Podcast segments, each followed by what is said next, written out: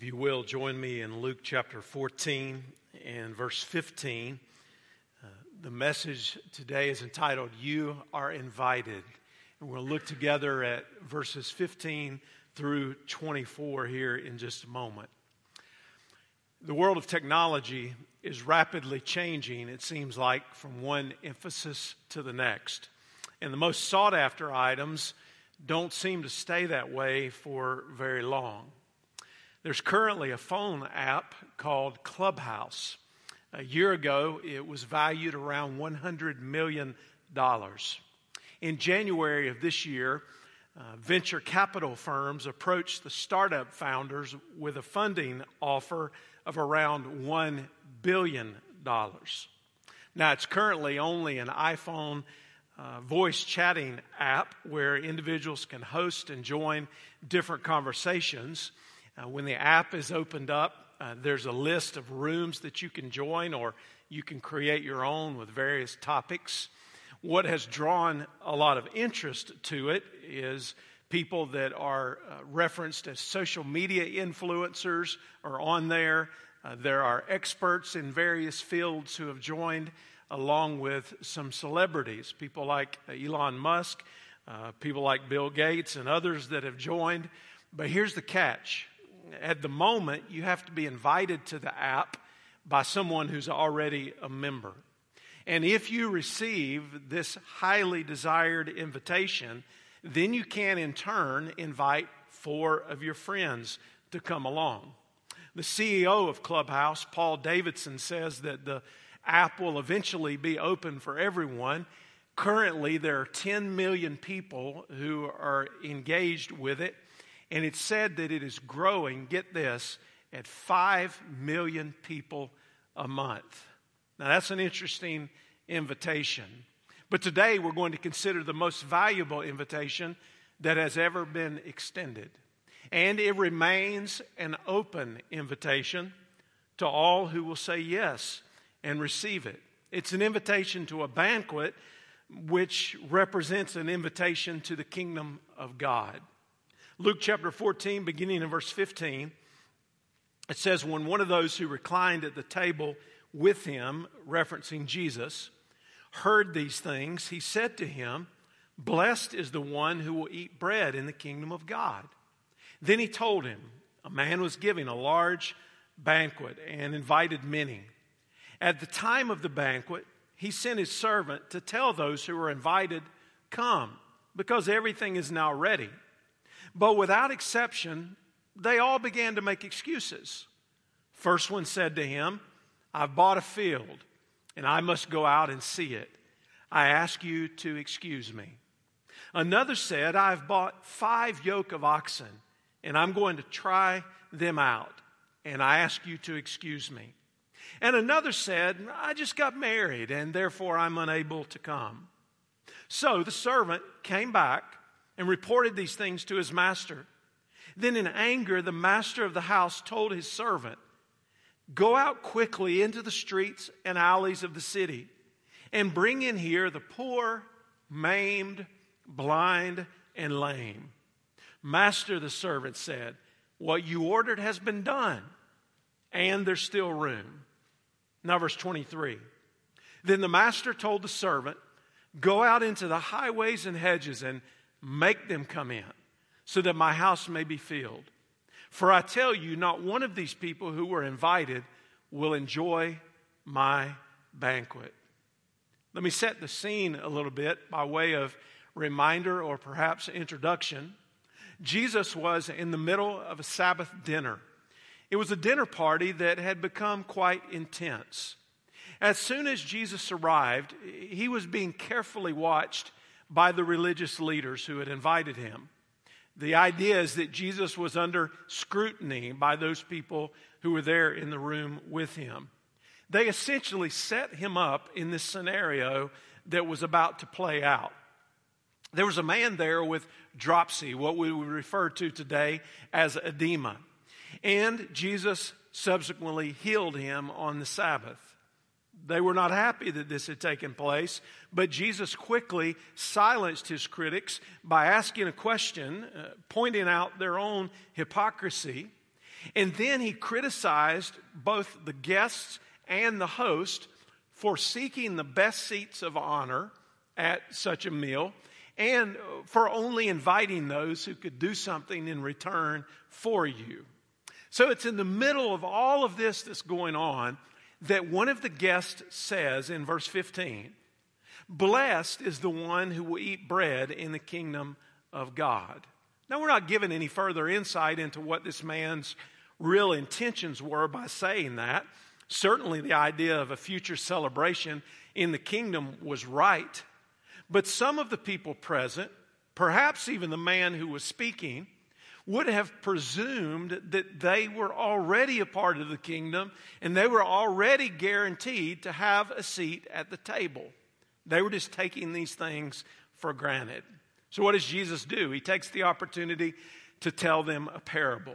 Now, some parables are more complex in their meaning and a little bit more difficult to discern the different symbols and representations, but I think this parable has a very straightforward uh, meaning. There was a certain man who gave a banquet. He gave a great supper. I believe this is in reference to the great marriage supper of the Lamb that is referenced in Revelation 19. Everything was prepared, everything was ready. So the host sends out his servant to invite many people to the table. But when the invite went out, people started making excuses. The servant returns to the house to tell him what has happened. So he tells the servant, Go out and invite people to come in. The servant says, I've already done it, and yet uh, there's still room. So the direction was go out at that point and compel them with a sense of urgency to come in so that the house will be filled. And then he concludes the parable by saying that those originally invited would not enjoy the banquet in the presence of God. So, in these moments that we have together, let's consider both the invitation itself as well as the responses to the invitation. And the first point I want to make is that the invitation is extended because the preparation has been made. It says in verse 17, Come because everything is now ready.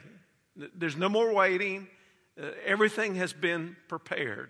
And what's this referencing? I think it's referencing the abundance of the gift of salvation that God freely provides to sinners like us. I, think it's referencing the grace of God that is extended, the forgiveness that comes through Jesus Christ, the promise of being with God eternally, and it's an invitation to come and to receive all of these blessings and to receive the gift of salvation. The Apostle Paul draws a contrast in the book of Romans in chapter 5. And the contrast that he draws is between the death that came through Adam because of disobedience and sin and consequences, and the life that comes through Jesus Christ because of his righteousness and the finished work and uh, the power of the cross and the resurrection. And Paul puts it this way in Romans chapter 5, beginning in verse 12. He said, Therefore, just as sin entered the world through one man, and death through sin, in this way death spread to all people because all sinned.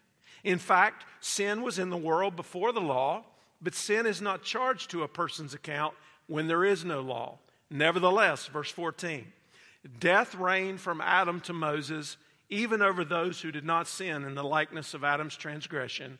He is a type of the coming one. Adam, created by God, as was Eve, placed in the Garden of Eden for fellowship with God, given the explicit commandment not to eat of the tree of the knowledge of good and evil, yet disobeyed God, and the consequences came. And the consequences were death spiritually, ultimately physically, and also separation from God. So Paul's making the point through one man, sin entered the world, bringing these consequences. Each of us are sinners by nature and by choice. We fall short of the glory of God. Through sin, death reigns. But here's the good news through the gift of righteousness in Jesus Christ, life reigns. Paul continues his argument, Romans 5 and verse 15. But the gift is not like the trespass. For if by the one man's trespass the many died, how much more has the grace of God and the gift which comes through the grace of the one man, Jesus Christ, overflowed to many? Verse 17 If by the one man's trespass death reigned through that one man, how much more will those who receive the overflow of grace and the gift of righteousness reign in life through the one man, Jesus Christ? So in Jesus, grace is multiplied, it abounds, it's super abundant, it is victorious over sin and brings us to the place of righteousness. And this gift of eternal life that is the good news that comes to us is something that speaks to both quality of life in the here and now, because Jesus said that He came to give us abundant life. And it also speaks to the quantity of life being eternal in the future. I'm here to tell you today that there is a king and a kingdom where grace reigns. In the invitation to this kingdom, and specifically to this king himself, and to a place at the table, is freely offered to all. Now, you might be familiar with John Bunyan's classic Pilgrim's Progress. Uh, it's an allegorical story that I refer to from time to time about the journey of a man named Christian from the city of destruction to the celestial city. In that story, there are uh, many characters that are sometimes complex to understand, but there's one in particular called Mr. Honest. He traveled the pilgrim's way and uh, he saw many a pilgrim along the way who started boldly and strongly, but yet turned back before they made it to the celestial city. He saw some who uh, stumbled at the start but yet they got their footing and they end up making it to the celestial city. Some started out in faith and ended up in doubt, and then others grew in their assurance along the pilgrim's road. Now, obviously, Mr. Honest knew a lot about the journey of the Christian life, and the story is summed up about his arrival to that celestial city. It says, Mr. Honest called for his friends and said unto them, I die but shall make no will. As for my honesty, it shall go with me. And when the day that he was gone, uh, was to be gone, was come, he addressed himself to go over the river. Now, the river at that time overflowed the banks in some places, but Mr. Honest in his lifetime had spoken to one named Good Conscience to meet him over there, and that he did. And he lent him his hand and he helped him over. And it said that the last words of Mr. Honest were, Grace reigns. And so he left the world. What a great end to our lives that that would be. That we could say, Grace reigns, grace abounds. God has invited me to this banquet. He's invited me to his kingdom. And most importantly, he has invited me to himself. And because grace reigns and it abounds, I've come into his presence. I've accepted his love, and I have the promise of all the things that are to come. Now, in referencing this marriage supper of the Lamb, which I think this is foreshadowing, it's also important to understand a little bit of the backdrop of how wedding customs in those days would work. There were basically three parts. The first part would be similar to our engagement, but more binding, where there would be an agreement between the bride and the bridegroom and the family that was involved with it. There would be this betrothal period. And then after that betrothal period or that engagement time was over, a second would come the time when the bridegroom uh, would go to the house of the bride along with his friends, and he would collect the bride, and the marriage would take place. And then, third would be the celebration part. That would be what's referenced in the marriage supper uh, of the Lamb.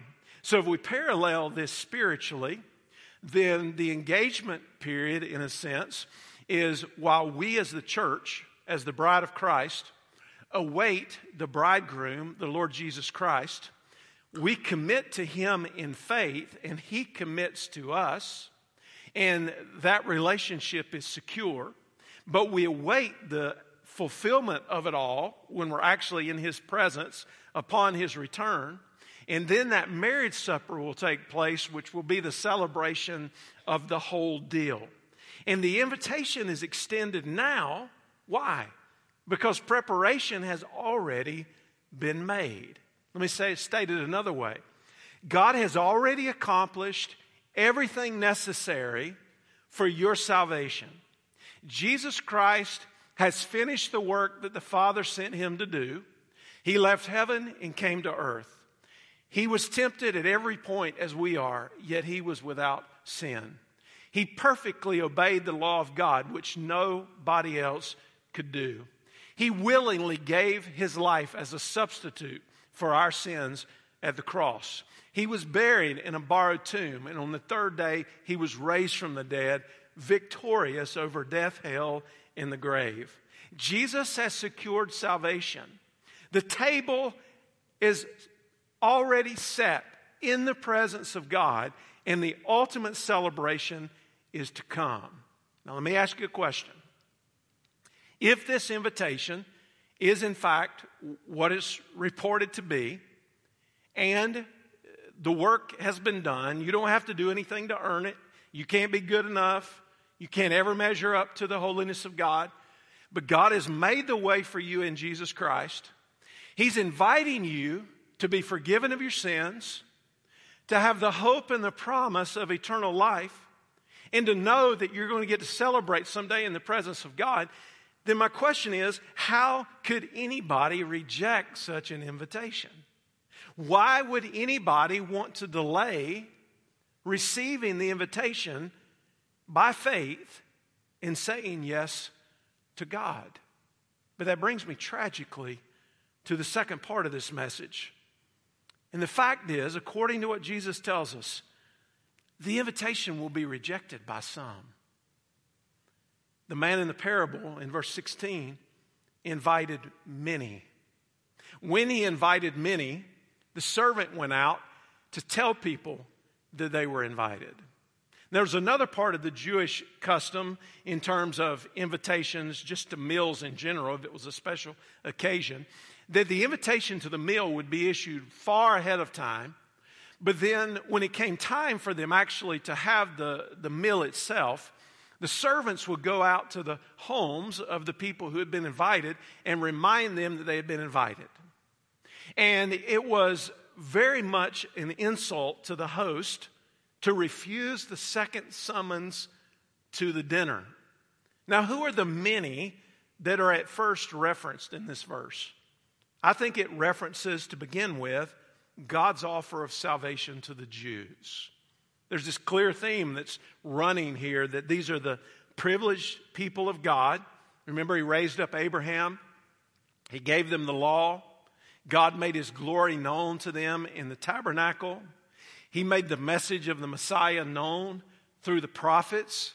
And then God's glory was made known through the temple. And then ultimately, in the fullness of time, God sent forth his son. But here's the reality they were the chosen people. Through them, the Messiah had come, but the majority of them rejected the invitation which came in Jesus. Make no mistake about it. Christ would have saved every Jew if they had only turned to him in faith, but many of them refused to do so. A little bit earlier in uh, Luke's gospel, in chapter 13, in verse 34 and 35, we're given insight into the heart of Jesus for these people. Jerusalem, Jerusalem, who kills the prophets and stones those who are sent to her. How often I wanted to gather your children together as a hen gathers her chicks under her wings. But now watch this, the last part of verse 34. You were not willing. See, your house is abandoned to you. I tell you, you will not see me until the time comes when you say, Blessed is he who comes in the name of the Lord. God was more than willing to save them, but they refused to come. Now, there are specific examples here of why the people refused to come. The first two excuses are related to material things, to a piece of land and then to five yoke of oxen. And one man says, Listen, I bought a field. I, I got to go see about it. Uh, please excuse me, I can't come. Uh, the other says, I, have oxen. I got to go try them out. They're new. I, I, I got to see how they are. And he refuses to come. Preoccupation with material things is a common excuse for not following Jesus. And I say to you, do not let material things, which are temporary, keep you from spiritual things, which are eternal. There's nothing wrong with the material things if they're used in service to God. If they are entrusted to Him for His glory and His work, and then He blesses you in the process.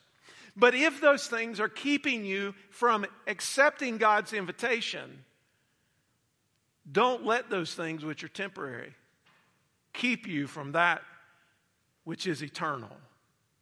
The third excuse is related to the priority of human relationships over the priority of a relationship with God.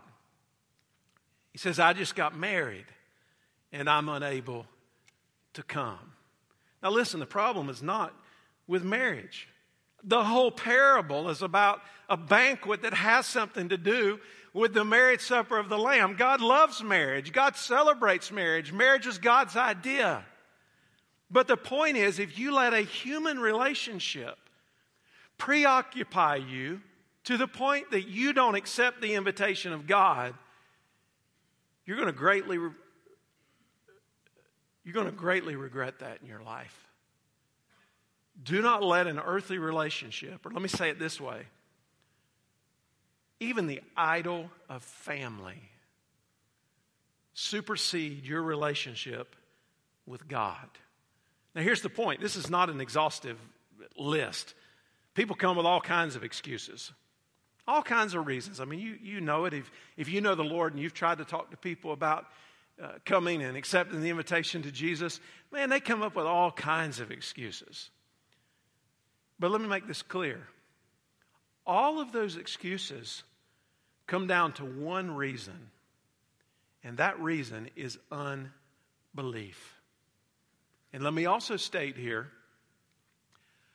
unbelief is unforgivable. If you step out into eternity not having believed in Jesus Christ, not having accepted the invitation to the kingdom of God, it is unforgivable because the door of the opportunity will have closed. One commentator said these excuse makers condemn themselves, and their excuses were only a thin veil hiding the fact that they didn't want to come. He said, back of an excuse is a lack of desire. There's no rational reason why someone would not want to be a part of this feast. They just didn't want to.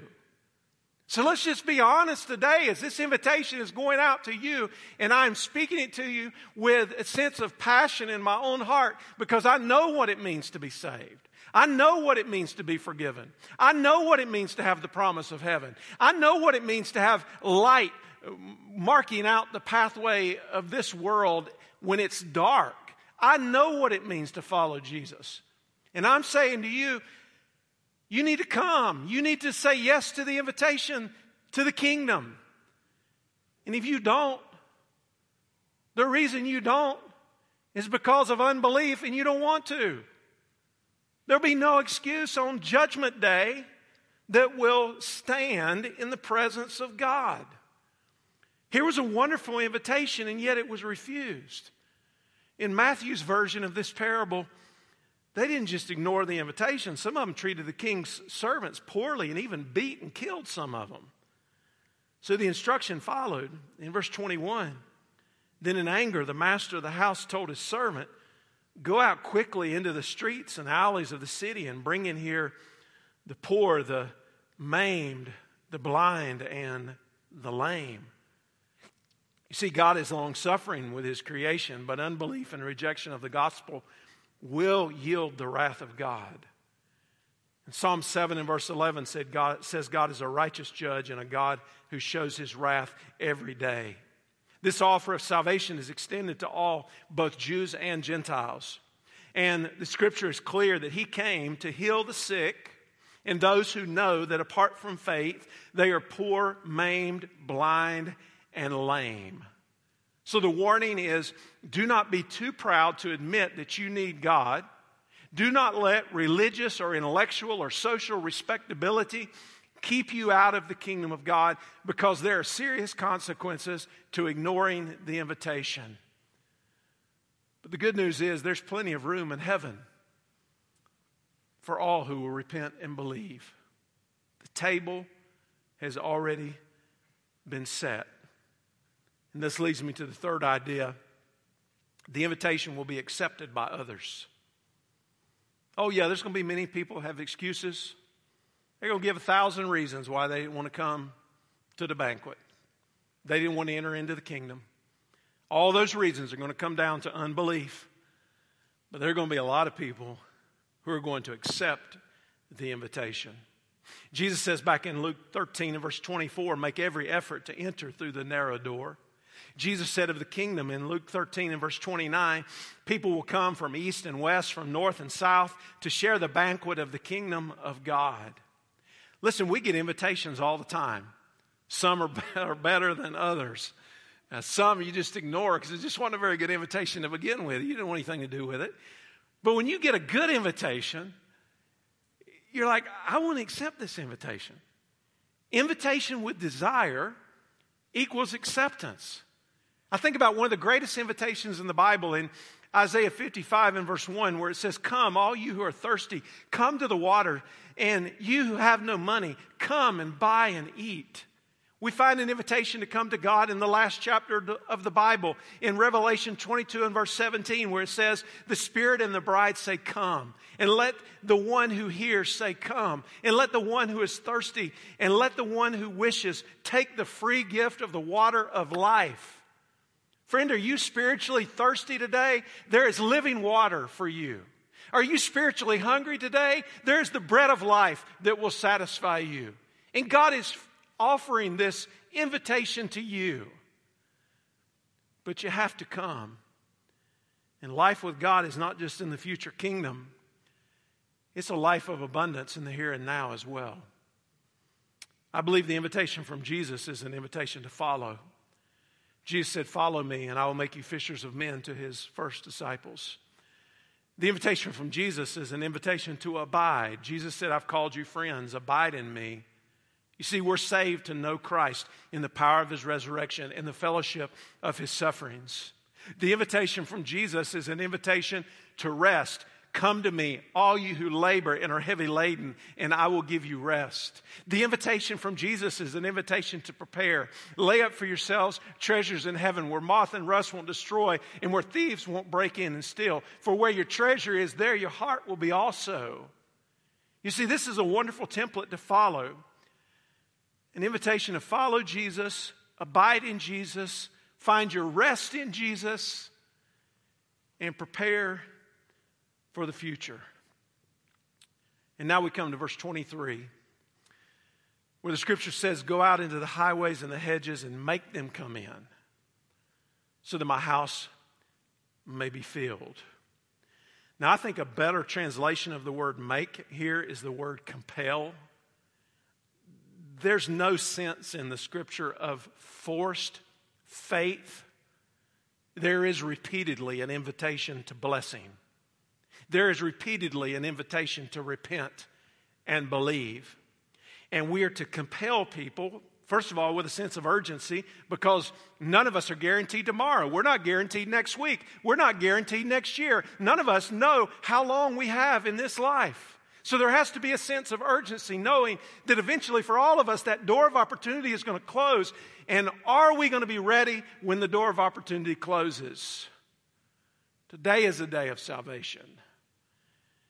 And I think it's important that we compel people with the love of God. There's a God who loves you, He gave you physical life.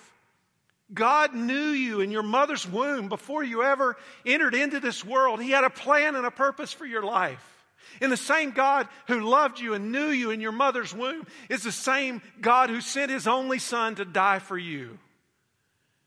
And that's an invitation that says, this God who's done all of this for you, He is the God of love.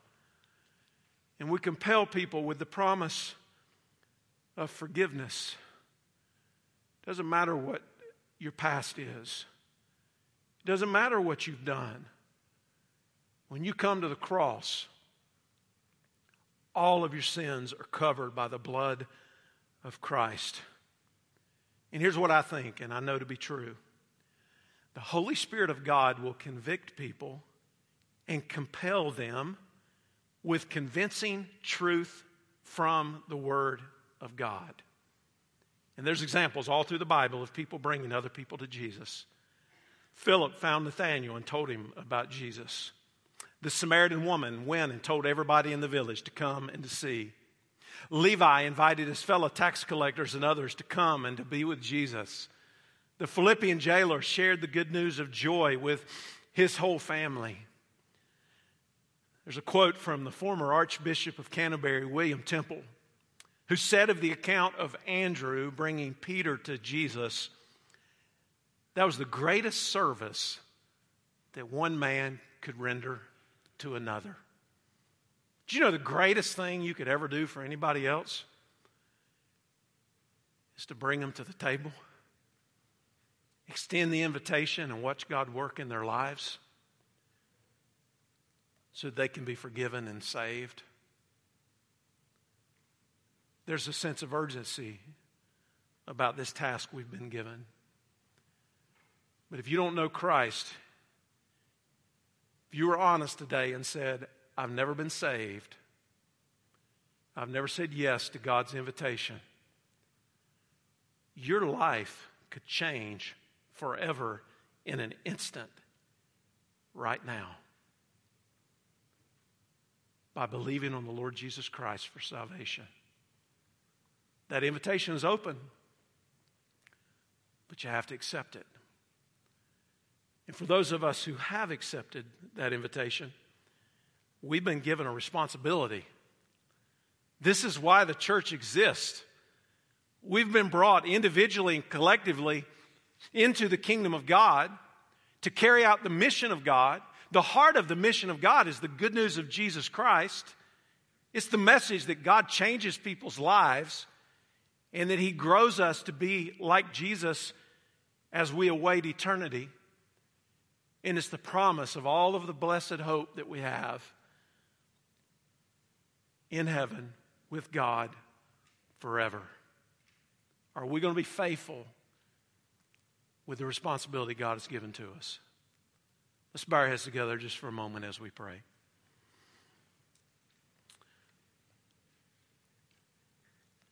As we come toward a time of prayer and close of the service,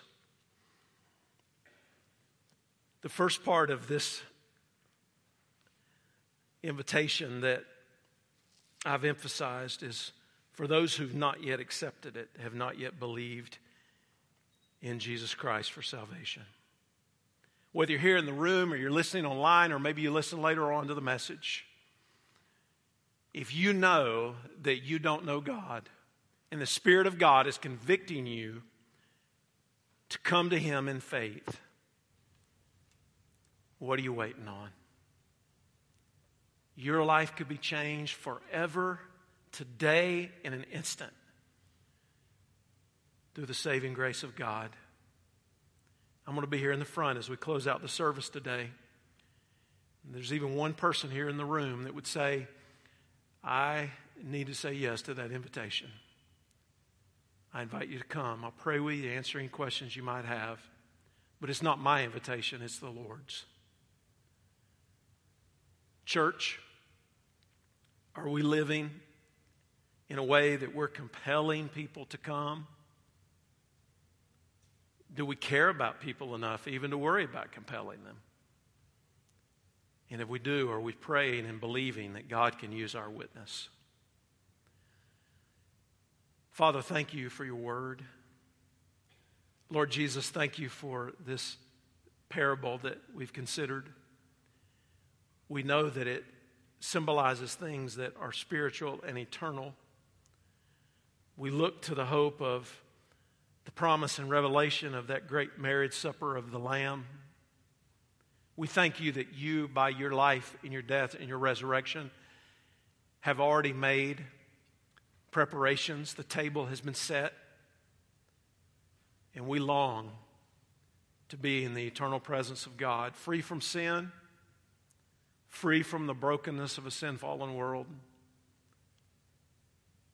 delighting in all that you've done for us. And we'll give you all the glory eternally for it. God, we ask now that you would work as we close out our service, bring these truths deep into our hearts and our souls.